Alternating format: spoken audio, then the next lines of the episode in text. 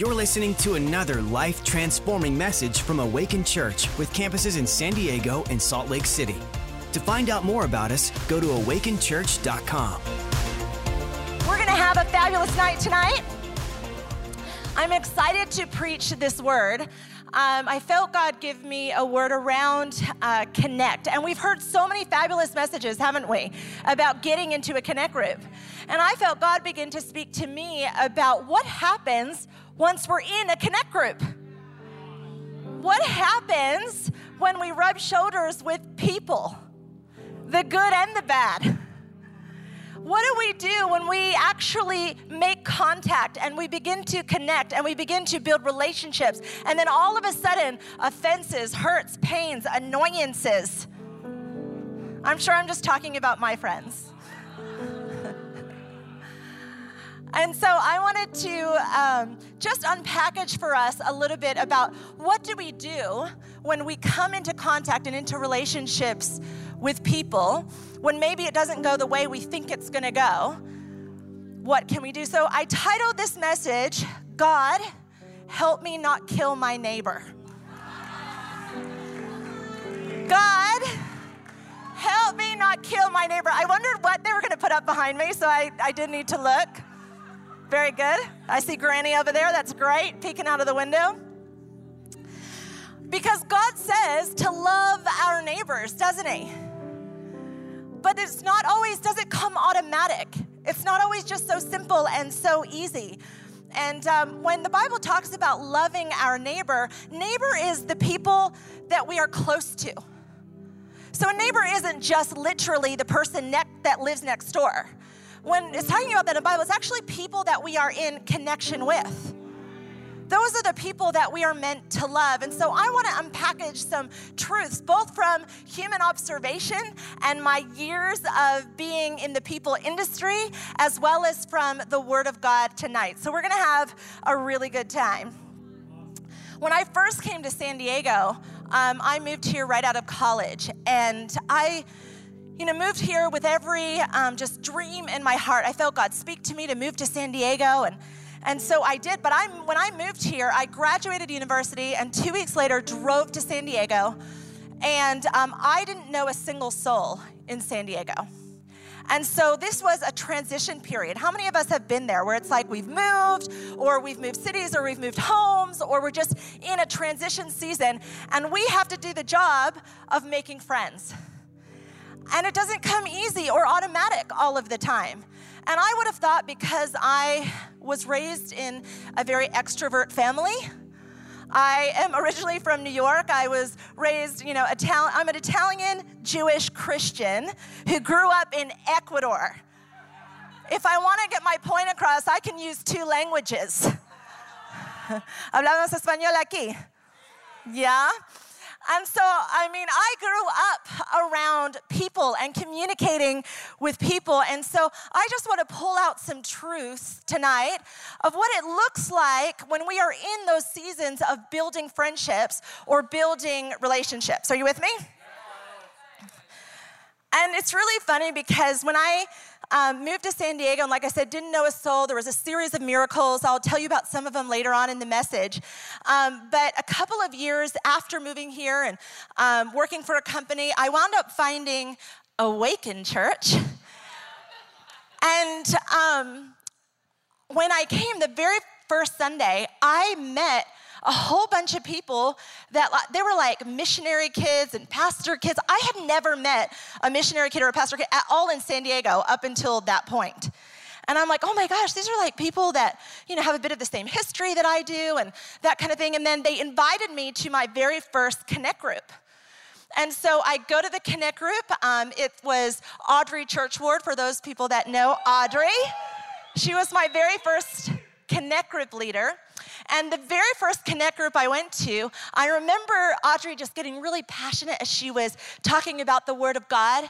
And then she launches into really trying to describe to us that Jesus was, you know, this strong, you know, person, that he wasn't weak. And she said something to the effect of, Jesus isn't a wuss. But she didn't use the word wuss. She used a whole nother word that I cannot say from stage. And I was like, what on earth? I was like, I was like raised, like born Christian. Like, what language are we using here? And I remember just being shocked. And, um, you know, she kind of stopped and, you know, re kind of got through what she was saying. But honestly, that was my very first opportunity to be offended. Yeah. Isn't it interesting how the very people that we cry out for, like we are in a time of wanting to build a friendship and we are like desperate to have friends and desperate to have relationships. And then the very first opportunity to actually connect with people, we are presented with an opportunity to be offended. It's like Jesus knew how to create an environment of not perfect circumstances with imperfect leaders. And I remember being in that connect group, and every like religious spirit in my body was like triggered. Like, how dare you? This is the word of God. And so afterwards, we had a little chat. Um, and she was just so beautiful and she unpacked and she was so embarrassed at what she, you know, and she kind of re explained it. And here's the thing it's like I got it. I understood what she was saying. And the truth is, I kept going to that connect group. And to this day, I still have lifetime friends. Pastor Michaela was in that connect group, Pastor Audrey, Michelle, all kinds of friends that I have to this day were in that very connect group. But I don't know about you, but I feel like God actually presents us with opportunities to actually grow in our relationship. And sometimes that comes with a bit of sand sandpaper. It doesn't always come easy. And uh, if we're starting to feel bad about ourselves, don't, because Jesus in Matthew 5, he actually addresses us, the believers, and teaches us how to live. So in Matthew chapter 5, Jesus talks about how he came to fulfill the law, which he did. The Ten Commandments, which are still alive and well, I like all of them. They make sense to me. Don't kill, great. Still a great law. But then Jesus unpackages for us how he died and he rose again which means that we were given the opportunity to have the Holy Spirit on the inside of us, a supernatural spirit on the inside of us that we could lean into at any time. And so Jesus taught us how to live. When we talk about grace and we talk about, we have a grace to be able to live out everything that God commanded us to live. And so it's no surprise that when Jesus preached some of his gospels, he actually spoke directly to those who already were believing. And that's who I'm going to speak to today. We're good? Okay. So before I jump in, I do want to pray because.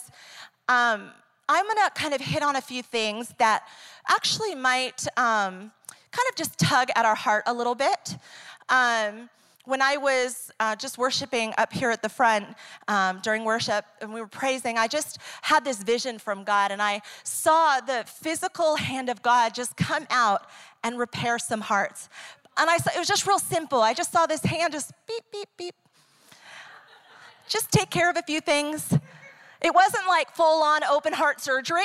It was just a few things that needed a bit of healing, a bit of correction, a bit of salve on some wounds tonight. And so, as I um, preach this word, I want us to really be open like King David and say, God, search my heart. If God brings to mind a person that needs to be forgiven or a situation that we've been involved in that needs reconciliation or whatever it may be, God is here not to condemn us, but to heal us. And so I just want to pray as we get into it because I don't want us to sit back with our hands crossed and think about the hundred different ways how this doesn't apply. Because we can talk ourselves out of the teeny situational kind of thing where she doesn't understand my exact, but if we do the opposite and go, God, search my heart, let there be no wicked way within me, then healing can truly happen. So let's pray. God, oh God, Lord, I just thank you right now. I thank you that you say in your word, where two or more are gathered, you are in our midst. So we recognize your presence in this place.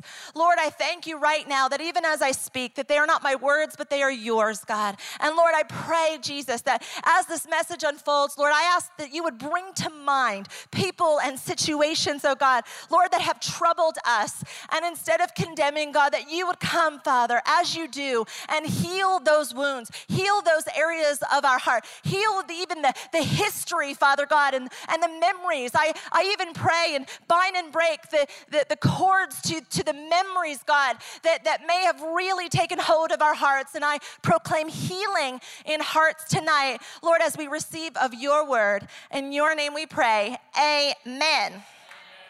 Amen. All right, and I have a couple of course, you know, very practical points, okay? So this is less preachy, a little bit more teachy, but I really believe it's going to help us in our in the relationships that we have. So my very first point is this, make peace. Make peace. The Bible says in Matthew 5 9 in the Passion Translation, How blessed you are when you make peace for then you will be recognized as a true child of God. I love this because one of the ways that we know that we are a son or a daughter, that God is our father, is when we are actually, uh, when, when we actually are able to reveal ourselves by making peace. It's an attribute that shows that we're a son or a daughter of God. And I like that the Bible says to make peace because that means it's not automatic. To make something is to build something. I think of it like building a bridge. Like we come to a big crossing and there's all kinds of water. We don't just go, bridge, appear.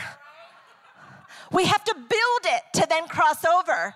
And I feel like it's the same in relationships. We've got to build some bridges to get to the other side. We've got to make peace. And so building something is not automatic. And sometimes we can think, well, everything's just just peachy. But is it? Making peace is sometimes the way that we do that is by recognizing the absence of peace and choosing to do something about it. So if we assess our own hearts even now and go, is there the absence of peace in my life? Why? What is that attributed to? What is that attached to? Is it a situation? Is it a circumstance? Is it a person? Is it a couple people? What is it that is stealing my peace. Because once we can isolate what it is, then we can begin the process of building the bridge. We can make peace. We cannot make peace if we do not choose to engage. And retreating is never a great idea. It prolongs, in my opinion, the inevitable, or it, se- it severs relationships. And a lot of times, these relationships are ones that we were meant to have. But if we retreat when something happens, then there's no possibility for reconciliation. And so we have to make sure when there is um, any type of strife in a relationship that our first bent, our bent, our human nature might be to retreat, but our God nature is to step forward. We got to take a moment and go, I'm not going to step back. I'm not going to retreat. I'm going to face. I'm going to engage, but I'm going to do it with the Spirit of the living God on the inside of me. And that'll change everything. Now, if you're like me, a little bit thick headed, um, sometimes I kind of have to be like hit over the head because I can just let things go. I don't know if there's anybody else like that, maybe just me. But I'm like, oh, it's fine, it's fine, it's fine, it's fine. It's not fine. And sometimes God will have to use all kinds of things to make sure that I realize it's not fine. I remember one time I went to sleep one night, nothing out of the ordinary, but I woke up and I had had this dream that this particular person hated me. Like, hated, and I knew this person. And I'm like, I'm friends with that person. There's no way. Why would they hate me? And so I just start, you know, going through my little Rolodex in my mind. And I cannot come across anything. I'm like, that's just, but I couldn't shake it. And it was such a vivid dream. So I knew it was a God dream. So I'm like, I need to do something about this. And if it's nothing, then they'll tell me it's nothing. But, and if it's something, then there's something that needs to be done. And so I remember I went and I approached this person who was a friend. And it was so weird. I'm like, hey, so really weird. I Had this dream that you hate me. Um, does that sit with you at all? Like, God doesn't ask for perfection, He just asks us to step out. He'll utilize anything. And she actually said to me, Well, actually, I know. and then my obviously, like my heart drops out of my chest, like not the answer I was expecting. And I just said, Look, what's going on? And she just began to share with me. And it turned out, you know, it was something, not anything crazy, but something that hap- happened a long time ago that she had never gotten over and always looked at me through that light and ha- didn't actually know the story behind what had happened. And she had just kept that kind of in her heart. So there was this, you know, bit of anger holding, you know, on her side that I was unaware of. And so, as she began to tell me, I was able to share actually the circumstances around that situation. She came into an understanding, was like, oh my, I never knew any of that stuff. And, and we were able to come into this beautiful moment of reconciliation. We need to listen to the promptings of God and step out even when we, we're, we're, unsure. Let's just step out. Let's engage and allow God to come through. Let's make a bridge. Let's make peace. Can we do that? Not every confrontation, also, these are little side notes. So if you're jotting down notes, these are just a few little good ones. Not every confrontation needs to be a serious meeting. If you take care of minor hurts in real time, they may never escalate to arguments and fights. When we confront and engage, we do so to make peace, not to be right. This is done best by listening and speaking. Remember, there are always two perspectives. Our perspective we know very well. Generally, we've rehearsed our perspective multiple times. We've got to stop and listen to the other perspective. And remember that validation doesn't mean we agree. You can validate where a person is coming from so that you can come to understand them and work out a situation. Sometimes we think if we do that, we're agreeing with something that we would never agree to, but it actually doesn't have to be that way. It gives an opportunity again for reconciliation. Validate a person's concerns. When we confront, be in the right spirit, the God spirit.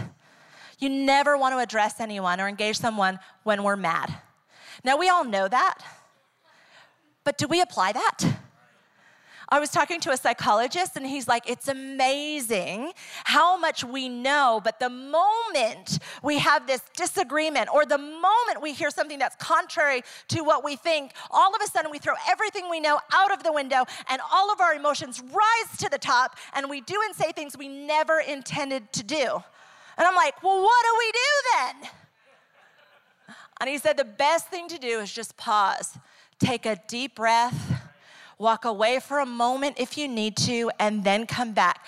De escalate. Let the emotions come back down so that we can have a true conversation, one that give, lends itself to reconciliation. So if we can just kind of tuck that back, and those times where we want to lash out, just pull ourselves back just a little bit, take a big deep breath, remember that God is with us, and then choose to engage at the appropriate time. But remember, we can't leave that for days and weeks and months and years. We need to reconcile things in real time.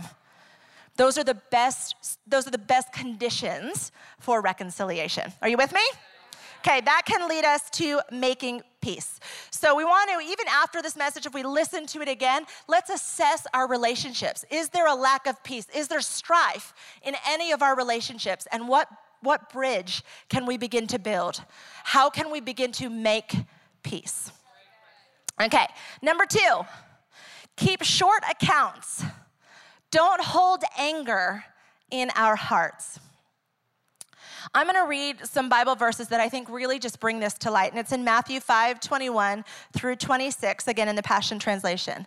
The Bible says this You're familiar with the commandments that the older generation was taught do not murder, or you will be judged. But I'm telling you, if you hold anger in your heart, now, anger in your heart, some manuscripts say, without a cause. Or in the Aramaic and Hebrew, it reads, if you provoke a fellow believer to anger or if you cause the offense to the spirit of your brother.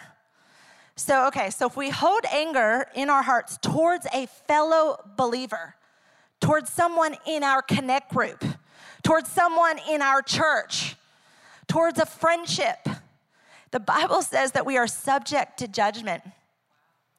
And whoever demeans and insults, I looked up the word demeans and insults. I don't know why, but this is even more descriptive. In the Aramaic and in the Greek, it says, call a lunatic, call demon possessed, called Im- imbecile. I, th- I think of that one in Spanish for some reason, imbecile. Maybe it sounds better, not so bad. Imbecile. Okay, shouldn't be saying that. Anyway, we're not meant to call people these things. Calls worthless. In today's language, that's like going to a connect group and having an encounter with somebody and going, you know what? They're just crazy. You know what? They must have a demon. You know what? They're a moron. That's what that's literally what the Bible is saying. That's how it breaks it down. That we cannot, that's carrying an anger in our hearts towards a fellow believer. That Jesus is talking to us as believers here. A fellow believer is answerable to the congregation. I find that fascinating.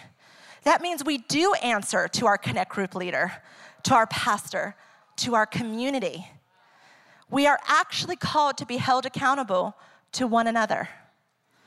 And whoever calls down curses upon a fellow believer is in danger of being sent to a fiery hell. Bad day. Fiery hell, also in, back in the day, they called it the Gehenna of Fire, which was an actual place where garbage was burned outside of Jerusalem and also used as the site where there was child sacrifices to the god of Molech. I think Jesus takes this seriously. And I'm reading this like to allow it to, to literally touch my heart, just so you understand. I'm not just reading this out to bring light to you, but it, this, for me, it was such a great assessment of my own heart. Like, when I'm in relationship or connection with people, do I do that? And you know what I found? Sometimes I do. Like, you know what? They're just kind of crazy. And I kind of put them in that category. And I had to address myself like, that's not okay. This is my neighbor. This is the very person that I'm called to love, to walk out, to work through. This is the person that God put right in my path that I'm sitting here dismissing when I meant to be engaging. So believe me, I am preaching this message to myself. Then the Bible says this So then, if you are presenting a gift before the altar in the temple and suddenly you remember a quarrel you have with a fellow believer, leave your gift there in front of the altar and go at once to apologize with the one who is offended. Then, after you have reconciled, come to the altar and present your gift. It's always better to come to terms with the one who wants to sue you before you go to trial, or you may be found guilty by the judge, and he will hand you over to the officers who will throw you in prison. Believe me, you won't get out of prison until you have paid the full amount. Okay, I know that's confronting. We're gonna break it down, okay? What the Bible is saying is that we are accountable to one another as a congregation. But you know what I found? That's not to our detriment, it's to our benefit. Just like we heard from Pastor John this morning, where we allow people to check us, where we allow outside people into the areas of our heart that we wouldn't notice on our own. Don't we all have blind spots? When you're driving in a car and you almost sideswipe someone because you didn't see them, if you saw them, you wouldn't sideswipe them. I don't know about you, I found myself in that situation way too many times. I know. So that's why we have people going, let me help you. Let me speak into the blind spot. Let's be accountable to one another. And this is what I found. I found that sometimes we have a hard time with this because we don't like who's holding us accountable.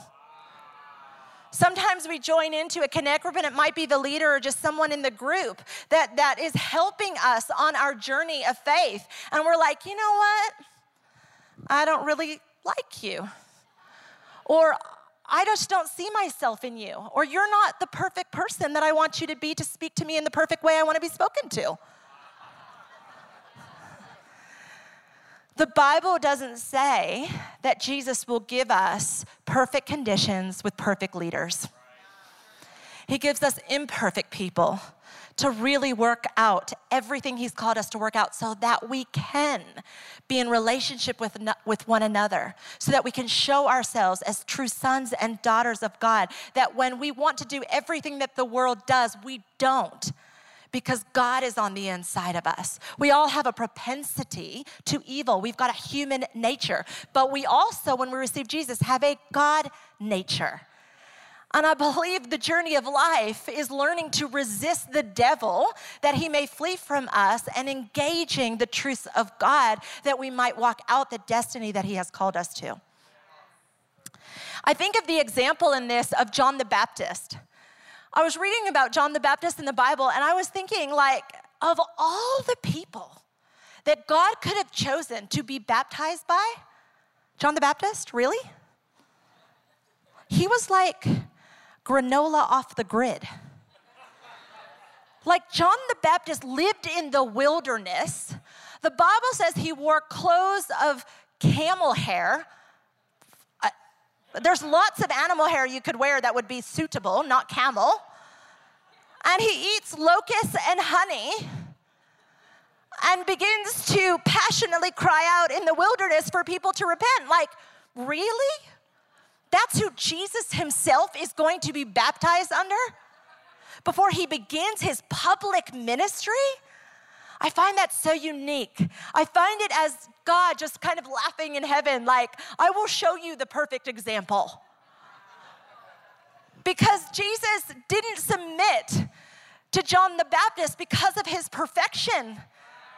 He didn't submit to John the Baptist because he was just like Jesus. He submitted because it was the divine order of God. And he came under the submission of God, regardless of what the person even looked like. And I thought, isn't that the perfect example? That when we get into connect groups and we get into church and we get into rubbing shoulders with our neighbors, and the conditions aren't perfect and the people aren't perfect, and yet we choose to die to ourselves and submit I believe there's an applause of heaven. There's a well done, my good and my faithful servant. I believe that the applause of heaven is so much better than the applause of man. Can I get an amen? Ah, I have to speed up. Okay. We are not to call each other names. We are not to retreat when we think someone is crazy. We are not to curse one another. That was all in the Bible. I'm just paraphrasing. We are not to continue to utilize our gift without taking a moment to fix the fight, the argument with a believer. Remember how it said, better to leave the gift at the altar? That's like, we are utilizing our ministry gift and then get reminded that we have a situation with a fellow believer, that means that God begins to prick our heart and go, hey, you've got something over here. And God is saying, you know what? Put down the gift. Go make it right, and then pick your gift back up. I think in, certain, in church sometimes we get it wrong. I think sometimes people, for whatever reason, they might have that, you know, prick from heaven, and maybe they go out and they try to make it right, but then they feel bad about what happened and they never get back to utilizing their gift. That's not the way that God set it up to be. He understands that there will be reconciliation. Who better than Jesus, who reconciled all of our sins? And so Jesus himself was like, Look, when that happens, go make it right and then come back. Present your gift again. It's the family of God. How good is that? Can we get a little bit more mature in loving one another? Where we let people make mistakes sometimes and forgive them and not tarnish their reputation? Can we forgive one another as God has forgiven us and then come back and with all authority and with all anointing, step back into that gift going, Yep, God's applauding that moment. He brought it to light, and I went out and did my best to make it right, and I'm back again. How good is God? What a great example. We are not to carry anger in our hearts. The best thing we can do is apologize and reconcile. A true heart of repentance means attempting to heal severed relationships, not just give empty words. How many parents tell children, I want you to repeat after me. You need to go tell your brother, you need to go tell your sister you are sorry. And that's a great example. But as we grow up, Jesus in heaven is like, yeah, well, you need to do that as an adult and mean it. I have felt the tug of Jesus at times going, you know what you need to do, Stacy? You need to step out and you need to go and apologize. It's amazing what happens when we can really recognize what has happened. We can talk through it, we can work through it, we can apologize, and then we can come back to the altar. Okay, point number three keep our commitments. I think this is really to help us. Keep our commitments. Matthew 5 33 through 37 says, Again, your ancestors were taught never swear an oath that you don't intend to keep, but keep your vows to the Lord God. However, I say to you, don't bind yourself by taking an oath at all. Don't swear by heaven, for heaven is where God's throne is placed. Don't swear an oath by earth, because it is the rug under God's feet, and not by Jerusalem, because it is the city of the great king. And why would you swear by your own head? Because it's not your it's not in your power to turn a single white single hair white or black. But just let your words ring true. A simple yes or no will suffice. Anything beyond this springs from a deceiver. That's the Bible verse of let your yes be yes and your no be no because the middle ground is tormenting. And, uh, you know, I could just say, oh, you know, it's Southern California. We're non committal. You know, we're beach people. But it's actually a, something that's crept into our entire culture. It's not just Southern California, it's the world. Be non committal. It'll be fine. No, it's not.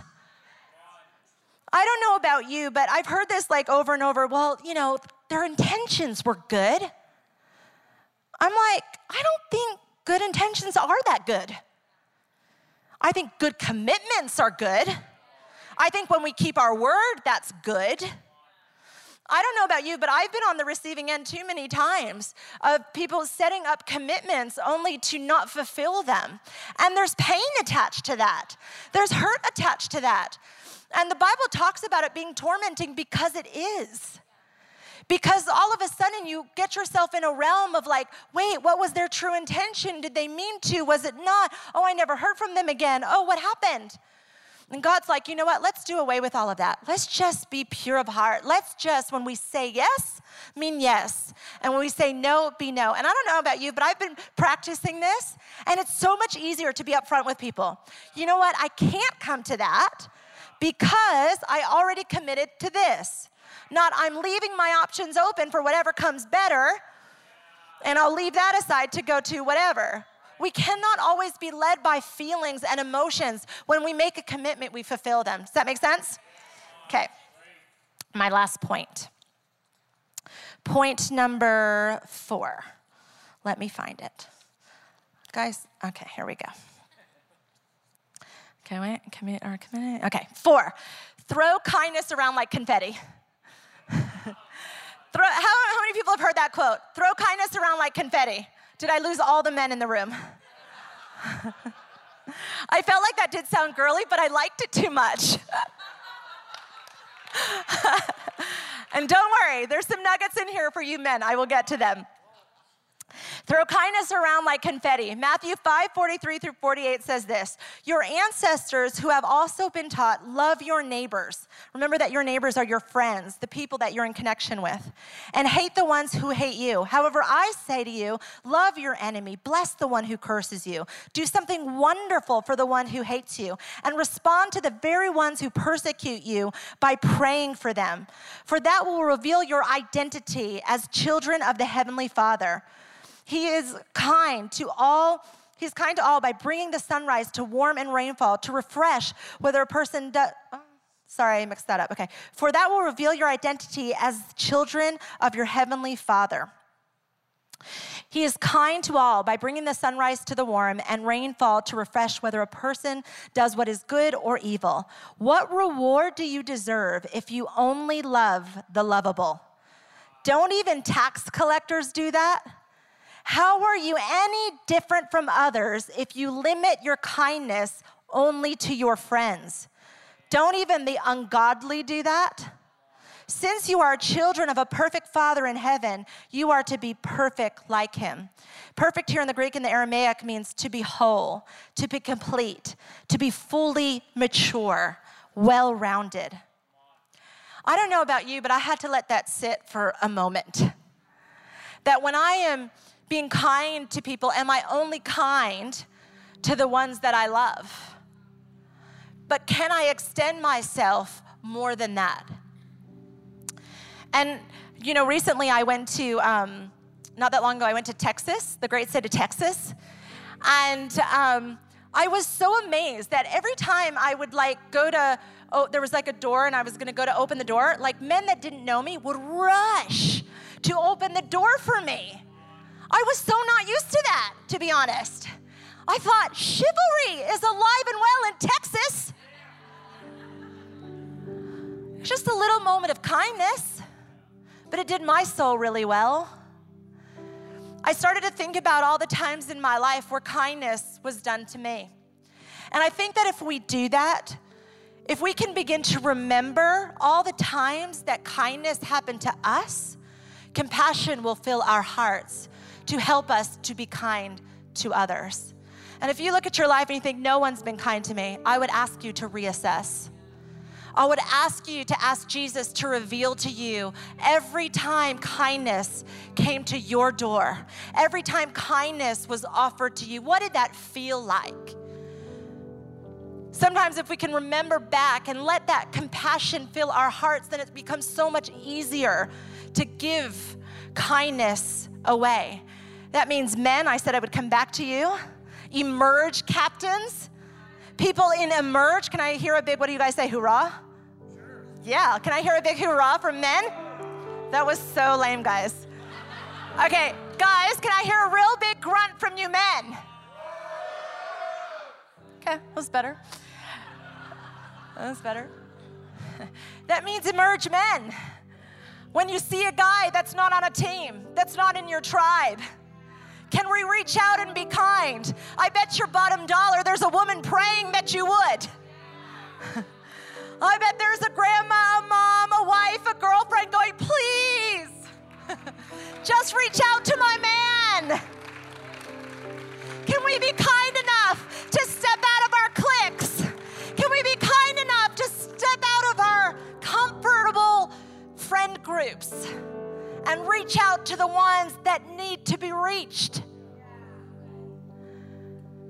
was thinking back on my own life and when I first moved to San Diego, like I had talked about, and I didn't know a single soul. The circumstances were dire. I was here, and after five months, all the people that I had knew or that I had met had left, had gone. And I was by myself in San Diego off of a word from God Himself. And I was like, Jesus, come hell or high water, I know you've called me to this place, but this is really bad. Like, I don't know where I'm going to live, I don't know how I'm going to make it. I had just graduated college and I thought the perfect career would magically appear.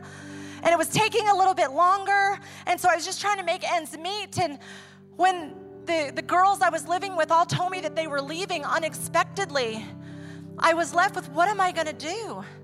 And I remember going to a connect group. This was years ago, it was before I came to Awaken Church, but I went into a connect with people that I did not know. It was my very first time there. And at the end, they all kind of said, Hey, why don't we all pray? Does anybody have anything they want prayer for? I'm like, um, Hi, you don't know me, but um, by next week, I'm not going to have a place to live and don't know if I can survive here in San Diego. And I'd really like to. Something to that effect. They all kind of looked at me like, Oh, all right. Uh, but it was true. My money had run out and I wasn't gonna have a place to live. And I didn't know what I was gonna do, and I was praying my heart out for a miracle. And afterwards, one of the girls in the group came up to me and she said, Stacy, is that true? And I said, Yes, it's all true. And she said, Listen, I have a friend whose parents are property managers. Let me see if I can talk to them and see if we can work something out from you. And I gave her my phone number. And I thought she seemed real sweet, but I mean, what are the odds she's gonna call me back? But she did and she had me go and meet her uh, friend's parents, a beautiful Filipino couple. And they came and talked to me and they said, What's happened? And I just told them how I'd come from Ecuador to the US and that I felt called to San Diego, but my money had run out and my friends had left and I didn't know where I was going to live. She said, Well, what can you afford? And I said, Well, next month I can, I can give you $500 for rent. She said, I feel like God has spoken to me. She was a Christian. And she said, I feel like God's spoken to me, and I'm gonna, I just had a tenant move out, and I'm gonna give you his apartment. And you can pay $500 for a one bedroom apartment in North Park. And She said, just, just don't tell anyone because nobody else is getting this deal. But you can live there as long as you need to. You just pay the $500, it's fine. Kindness, such a beautiful thing. From that apartment, I had another friend that was kind to me that lived in this beautiful part of San Diego that had this huge apartment, two bedroom apartment, just because she liked space. one person living in an apartment, but she had all this space. And she said, Stacy, you're living in that one bedroom in North Park and it's okay and it's a great deal, but I've got this beautiful place. I'll charge you just $500. Do you want to live there? Yes. Yes, I do. Kindness. Kindness opens doors. Can we just reassess our lives again? And can we throw kindness around like confetti? Can we look for places and people where we can extend ourselves beyond our normal, beyond the natural, beyond the close friends that we have made? I'm telling you, if we can each and every day do that, my goodness, how that will reveal that we are children of the living God, that we are kind when kindness is not required. I had so much more I was going to say. But I believe that God is in this place and I feel his presence here right now. And I want to do this. I want to pray for some people. So if we can just bow our heads and close our eyes. I love that God doesn't promise us eternal, blissful relationships, but He does provide the framework for them. And I love that God intends that we would be processed with people so that we could fulfill our true and our ultimate calling. The very mark of a believer is that we love one another, that we love our neighbor as we love our very lives. That's the mark of a believer.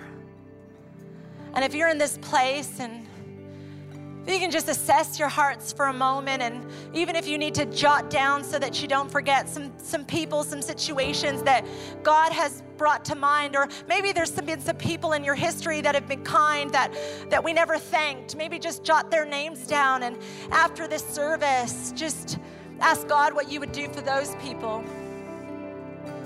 When we go back and join our connect groups, I can't promise that they will be the perfect conditions or the perfect leaders, but it is the perfect framework to work out our Christianity. And I would ask us to all be involved in a group where we allow God to work on our very hearts.